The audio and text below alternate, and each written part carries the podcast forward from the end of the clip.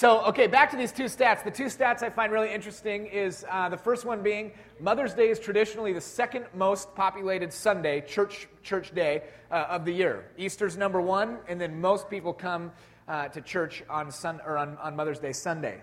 If God can't get you to church, then your mother probably will, and that's a good thing. Uh, and then the second one, uh, and I, I, don't know this for a fact, but I've talked to several different people that have, uh, have confirmed this, that it is the, the biggest uh, restaurant day of the year as well. That as mom kind of takes the step out of the kitchen and dad has no idea what he's doing, the family goes out to eat, and I think that's really funny. Um, what is that? Yeah? They do.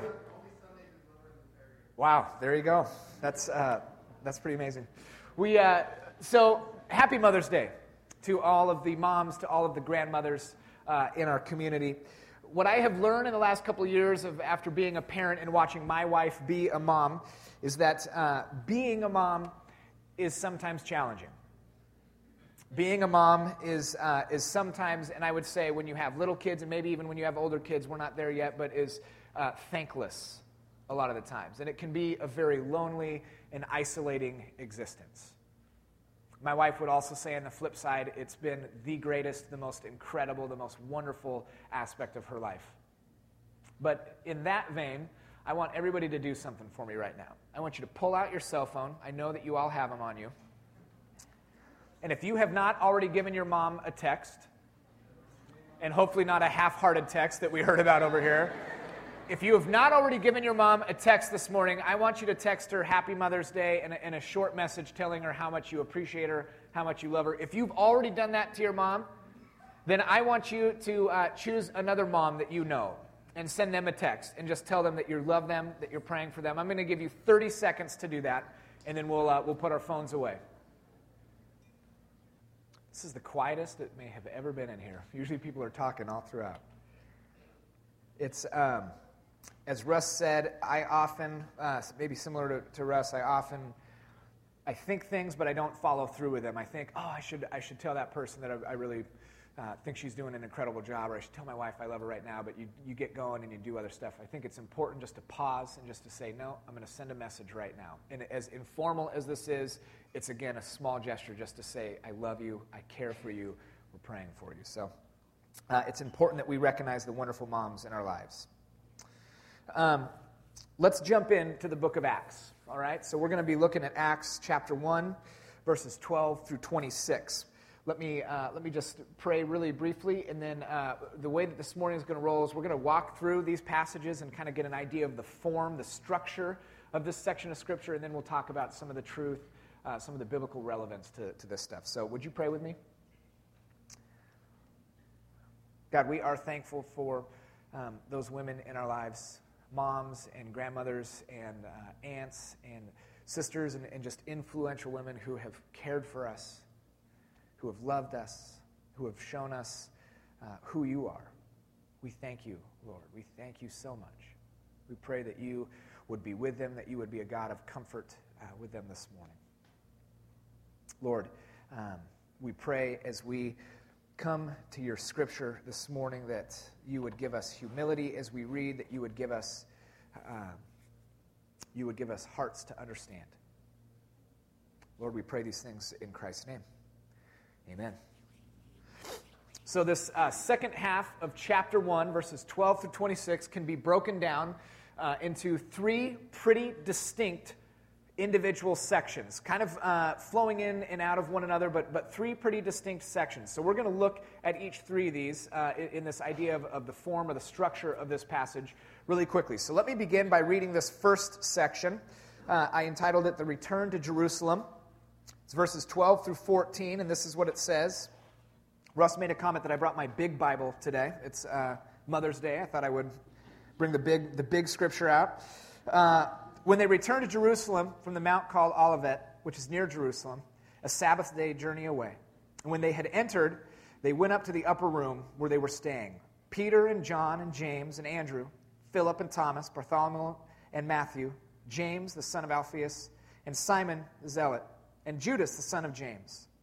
All of these, with one accord, were devoting themselves to prayer, together with the women and Mary, the mother of Jesus, and his brothers.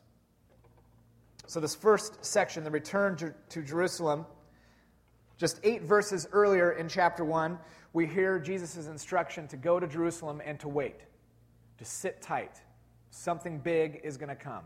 The Holy Spirit is going to come, but you need to go back to Jerusalem. You need to wait. You need to hold on. And so they head back from this place where they were at. They say it's a Sabbath day journey. What that means, it's an Old Testament reference to the amount of distance somebody could walk on the Sabbath day and still be within uh, kind of the, the Jewish law, the, the Hebraic law. This, uh, this distance is roughly a half a mile, three quarters of a mile in length. And, and what it relates to is the distance from the farthest tent to the tabernacle in Old Testament times. So when they were in the wilderness wandering, they would set up these tent cities. This was a Sabbath day journey, was the far, about the distance from the farthest tent out to the tabernacle, and that's as far as you could walk on the Sabbath. So they walk about that amount of, uh, of distance, three quarters of a mile, half a mile, somewhere in there.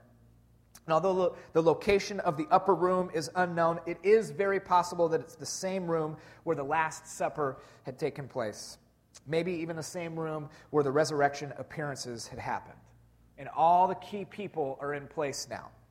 All the 11 disciples, the women, and Jesus' family. That, uh, that, that Luke sees these as kind of those key people. Let's mention these folks. These are the folks that have gathered together. These are the folks that are now devoting themselves to prayer. They're in one accord, and, and, and now they are waiting for this next thing to happen that Jesus talked about. Second section, the fate of Judas. Verses 15 through 20 says this In those days, Peter stood up among the brothers. The company of the persons was, all, was in all about 120, and said, Brothers, the scripture had to be fulfilled, which the Holy Spirit spoke beforehand by the mouth of David concerning Judas, who became a guide to those who arrested Jesus. For he was numbered among us and was allotted his share in this ministry. Now, this man bought a field with the reward of his wickedness, and falling headlong, he burst open in the middle, and all his bowels gushed out. And it became known to all the inhabitants of Jerusalem, so that the field was called in their own language Akeldama, that is, the field of blood. For it is written in the book of Psalms, this is Peter again, for it is written in the book of Psalms, may his camp become desolate, and let there be no one to dwell in it, and let another take his office maybe not your typical Mother's Day passage uh, that you read. And I'm not going to spend a bunch of time on, on this, uh, this parenthetical phrase of what happens to Judas. Uh, but, but this is uh, Peter speaking, and, and Luke writes this little, this, he puts it in parentheses, and, and to Theophilus, who he's writing this to, this is just what people want to know. Well, what happened to Judas? What happened to the traitor? And so he puts it in there. It's in parentheses. It's, I don't think it's meant to be the, uh, the, the, the main purpose of this section of Scripture. I think it's more just for information. Hey, this is what happened to Judas. He bought this field and things didn't go well, obviously. So at this point, Peter steps up and addresses the elephant in the room and is essentially asking or answering the question how did Judas's actions fit into God's overall plan? Peter addresses this issue by quoting two different scriptures. At the end of that that I read, those are, uh, those are Old Testament scriptures from the book of Psalms, Psalm 69, 25 and 109, 8. You guys can go there and read that if you want to. But Peter is seeking to bring sense and reassurance to the situation at hand. The disciples are waiting. They had lived life with this guy named Judas. He became a traitor, and you got to imagine that they were beginning to wonder what happened to Judas? How does this fit in to God's plan? Some of the disciples may have even been remembering Jesus' words in Matthew 9, where he says this Jesus said to them, Truly I say to you, in the new world, when the Son of Man will sit on his glorious throne, who have followed me will also sit on 12 thrones, judging the 12 tribes of Israel. And anyone who has left houses or brothers or sisters or father or mother or children or lands for my name's sake will receive a hundredfold and will inherit eternal life. But many who are first will be last, and the last first. Matthew 19, 28 through 30. You wonder at what point in this stage did the reality of Judas's death begin to hit the other disciples? Again, clearly this was important enough for Luke to put in the scripture. I don't think it's, it's the main point of this section, but clearly it, it's an important detail. And you got to imagine the disciples are beginning to wrestle with this idea of God's overall plan and how did our friend, how did our brother Judas and his actions fit into this? Maybe even Peter heard some of the disciples talking about what they heard Jesus say in Matthew 19. They begin to whisper, What, what about that judging thing of the 12 tribes? There's only 11 of us now. Judas would have been a trusted and good friend. He would have spent three years with these guys. The disciples are beginning to try to reconcile his actions with God's plans. Imagine the confusion that must have been around this idea.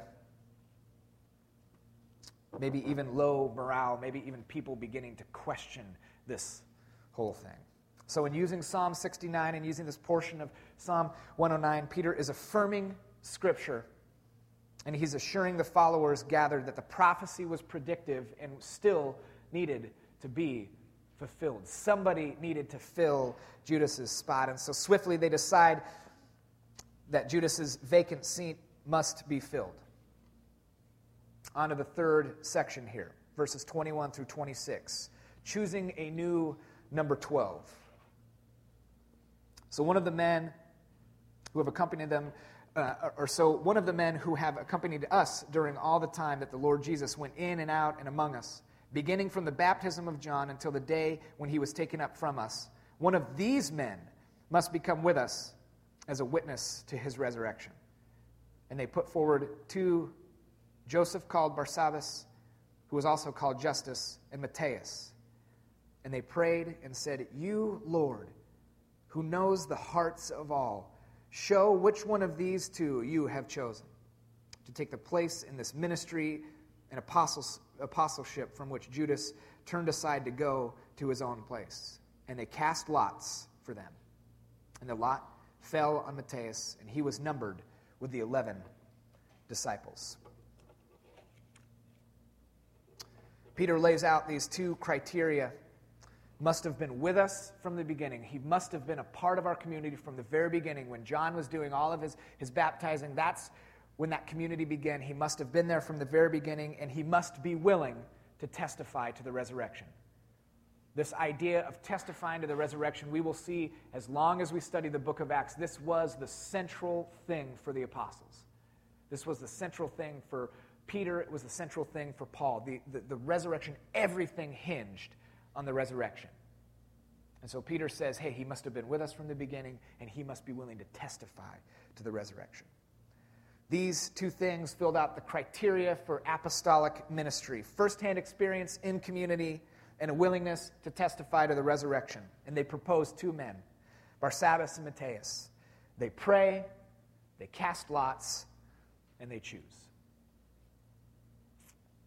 It's, a, it's an interesting, interesting piece of Scripture. There's several things that I think are, are important for us to gather from this. And the first one I'm going to speak about from a, a, a biblical and narrative standpoint that something really important takes place here. And it, this is from a big level, from a, a macro level, as I would say it. Here it is the church is beginning to take on a form and a structure in this passage. Before this event, really what was happening is you had this very, very organic and fluid group of guys f- trying to figure out what they're doing. There wasn't a ton of form, there wasn't a ton of structure to what was happening. All that was really going on is that they were a community together, a small, committed community.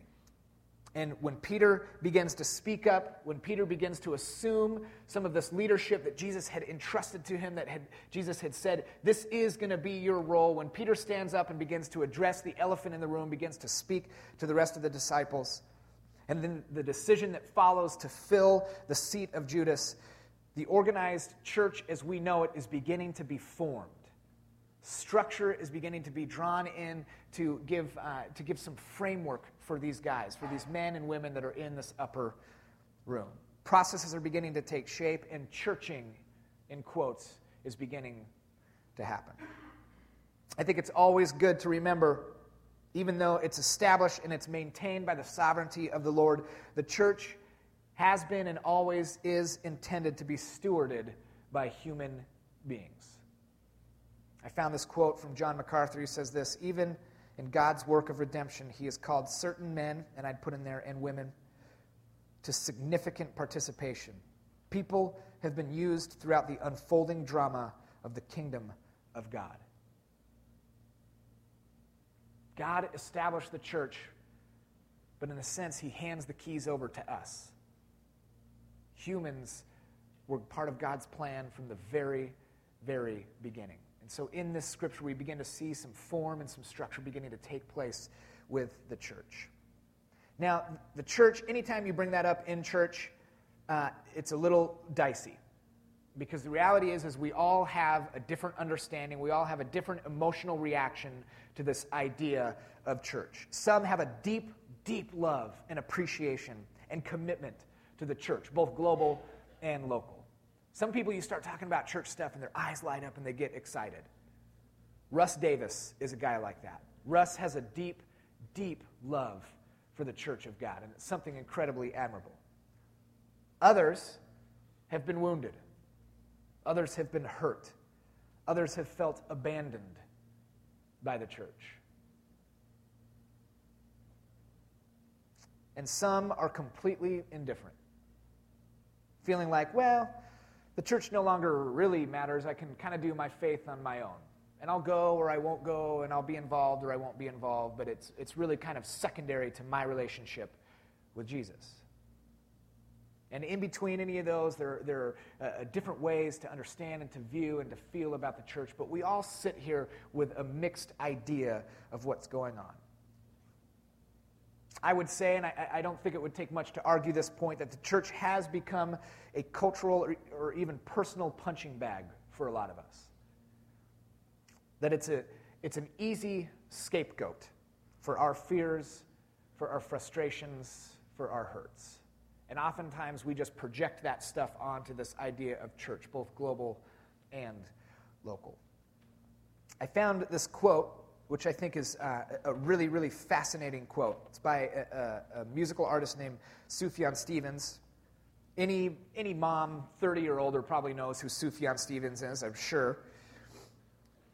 Uh, this is what he says I like to believe that through years of confirmation and em- embarrassment with church culture, my relationship with God has never really suffered. God has been a patient, steadfast, loyal friend often against his better judgment, I'm sure. My relationship with the church, however, has been akin to a dysfunctional tug of war one might have with his in laws. There is a will to love, but with absolutely no natural proclivity. But, isn't this one of the insurmountable conundrums of our faith? To yield ourselves enthusiastically to a belief system that requires participation in a community, the church, a fellowship of believers, often rotten, nasty people woefully misled, gossipy, snooty, condescending, weird, wild, culturally inane people. And I am one of them. But there you are worshiping beside each other, regardless of whether or not you love each other. The level we are called to for the body of Christ is unbearably hard, not only because of the strangeness of the people who live in that body, but also the ways in which the church has assimilated particular cultural characteristics I find unlikable, uncomfortable, uncool, and or totally unchristian. I read this quote uh, actually a couple of years ago and, and uh, took it out of a, a, a, an interview that was on there and, and stuck it in a resources for sermons document that I have going because this quote spoke to me because I share a lot of its sentiment. I read that and I felt like, man, that sounds like something I would have said. Maybe not quite that well, but I probably would have said something a lot like that. What I have learned over the last couple of years, and, and where I would maybe go farther than, than this guy, Sufjan, is to say that I'm still committed to the church, that I still find the church beautiful that I still find the church engaging, and that even on its worst days, that on its worst days, that I still believe the church is what Jesus has called us into. Nothing less than that. We sit next to one another this morning, each with our own biases and our, our own feelings about this idea of church and process and, and formalized churching and all that kind of stuff, but by sitting here, we can testify to the beauty of the church. We proclaim that we believe that the church can be what Christ intended it to be. We sit here and we can proclaim that we believe that we are a vital part of that process. And that we should therefore work to make it a place of kindness, of love, of grace, of grace and of mercy, of truth and of kingdom extension. We have that opportunity when we sit here this morning.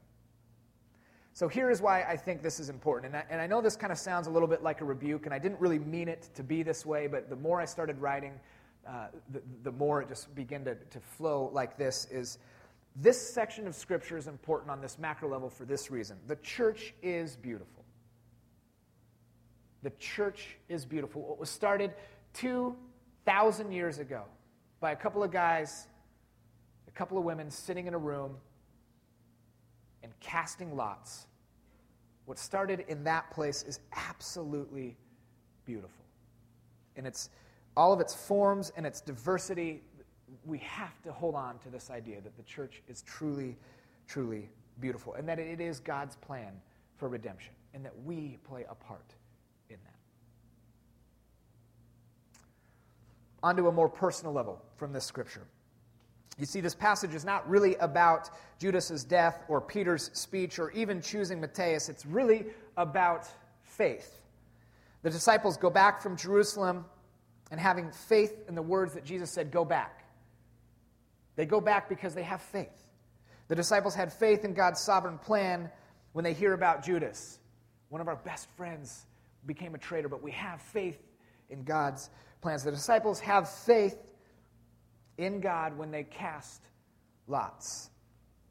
So this begs the question to me. Our small group had a great discussion about this is how do you make an important decision? When you find yourself standing up against a, a big decision, a life altering decision, how do you make that? When was the last time you casted lots for that decision? Having faith that God would show up. You see, more often than not, when we have big decisions, I think one of two things happens. Either we make the decision completely apart from our Christian faith, resting on our own strength, our own resolve, our own skills, or we completely over spiritualize, spending months waffling back and forth, wishing for some sort of definitive sign from God as to this is my next step. I don't see a lot of people live in between those things, a good balance between those things. What I love about this scripture is the swift process employed to make an incredibly significant decision. Think about it this way How many pastoral searches in our current church end with picking a name out of a hat? If Russ were to move, not that he's going to, if Russ were to move, would our community nominate a few names that meet a minimum requirement and then just draw straws to see out of those names who gets it? Of course not. would, absolutely not. It would be a long two, three, four month process, maybe even longer. And I'm not saying that that's necessarily bad or good, but here's the question we have to wrestle with Do we have faith in God enough to trust that if we did choose name a name out of a hat, that it would be the right choice? Do we trust God's plan enough, God's sovereignty enough, that if we did choose that way to go about filling a vacant seat in our leadership, that we would, we would trust that God would show. It's easy to say, well, the complexity of our culture and our society and, and church and the budgets and all this stuff, there's no way. It has to be a long hiring process or, or individually. We, this, this decision is way too big to make flippantly. We need to think about it for months and months and fast and all that stuff. Again, those things aren't bad things in of themselves, but you have to begin to ask where, where does trust and faith begin to interplay in these things? I believe it comes down to two things, two things that the disciples, the apostles, show us in this passage a lack of closeness and a lack of trust. I believe it's those two things that they showed us an incredible closeness to Lord. They showed us an incredible trust in the Lord where we sometimes lack those things. That's the difference between then and now. Let's look at these real briefly. That lack of closeness. The apostles pray beforehand and they cast lots. And I, I love this prayer. They say, You, Lord, who know the hearts of all. I wonder if one of the reasons we struggle to make decisions is because we have divided hearts. The disciples could offer this short prayer and then swiftly decide because they were so close to the Lord. They had already given everything up in their lives for His gospel message, sold out for Jesus. Here's what I know most issues that I face in my life are directly correlated to the distance I create between me and Jesus. Now, the issues don't arise because of the distance, but my effectiveness in handling those issues changes because of that distance. Issues will come, decisions will need to be made, stuff happens. The only thing that I can control is how close that I am to Jesus when they do. James 4 8 says this Draw near to God, and he will draw near to you. The Greek word here is engizo, and it literally means to attach one thing to another. Now, we like to think that our gracious and merciful God will always be near, and I believe that He is always present. You think about that famous Footsteps poem, that He's the one carrying us. But I'm not sure that He's always near. And it's not because He doesn't desire to be near, but because we're unwilling to be near to Him. See, to be near, there needs to be two people need to play a part in that. To be attached to something, there needs to be two entities involved the thing being attached and the thing that's getting something attached to them. I think God is always present. I think God desires to be near to us. God desires to be attached to us, but we're not always willing to let that happen. You see, the disciples did not need to form a board or an institute uh, or institute an application process or even run background checks or do all those things because their hearts and minds were already so close with the Lord. They knew that their decisions would be aligned with His will. They had attached themselves to Christ. In drawing near to the Lord, He had drawn near to them. He was present in their lives. Their hearts were already aligned with His will when people make swift, informed, prayerful decisions, it's because I believe they're close with the Lord. The second thing, this lack of trust. Who do you really trust in your life? Think about it. Who do you really, really trust in your life?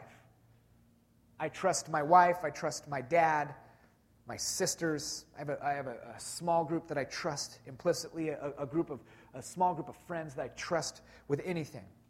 What do all these people have in common is that I know them deeply.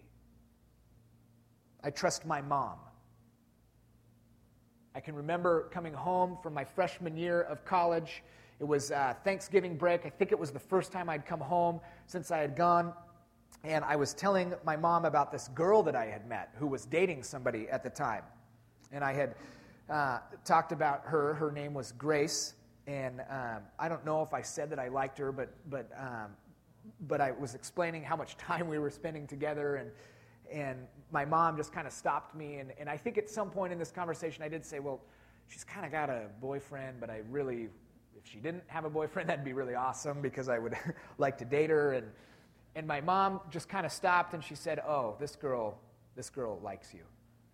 I said, well, mom, she's got a boyfriend. There's no way she likes it. How do you even know that? But I trusted my mom's comment in that time because I was kind of. I was kind of in this place of saying, well, you know, I'm, I'm an eligible bachelor. I'm 19 here. I should probably start dating somebody. And I really liked Grace, but I didn't think that there was any chance. And, and so I was kind of waffling in this time to say, well, maybe I just give it up and, and, and pursue somebody else or, or get back on the market, if you will. And, um, and and I trusted my mom in that time and just was patient. That was my mom laughing in the back. and was just patient and waited And soon enough, Grace and I began to date. She did break up with her boyfriend first, everybody. Chill out. But that was one of those times that I trusted my mom. You see, it's hard to trust something or someone that you don't know. The apostles could trust in God's sovereignty, in his sovereign plan, because they had make it, made it a practice to avail themselves to him, to be known by him, to know him, to be close. There was no room for a divided heart in apostolic ministry. The apostles could trust in the Lord because they knew the Lord and because they were with the Lord. Luke makes it a point to say, both in the end of the gospel and the beginning of the book of Acts, that they were constantly in prayer, that they were meeting together for the purposes of worship, driving this point home that they were with each other, that they were with the Lord. There was a closeness, and because of that, they could trust. Trust in God for his, for his provision, for his answers to our prayers, for his direction in our lives comes when we are obedient to live as He desires us to live with Him. Trust can happen when we release control, when we humble ourselves and get beyond our own egos and our own hang ups, and we truly, truly have faith in God's plan for us. Let me close with two things. I find myself uh, in conversations often about the difference between the early church and the current American church that we know that we are a part of. Why are they so different? People ask. Why can't we just go back to old church ways, to the first church, to the apostolic church? There are a thousand reasons why we can't, and we never will. Some of which are completely out of our control. We live in a different culture. We are not persecuted for our faith in the same way that they were. Money is different. Values are different. Advances in technology are all different. We will never go back to the way it was like 2,000 years ago. That's okay. But you know what is in our control? Is our closeness with the Lord, our trust in the Lord.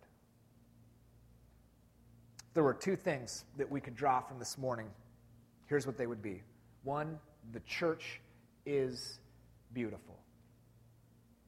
It's got some flat sides, it's got an underbelly, but the church is beautiful, and we have to hold on to that.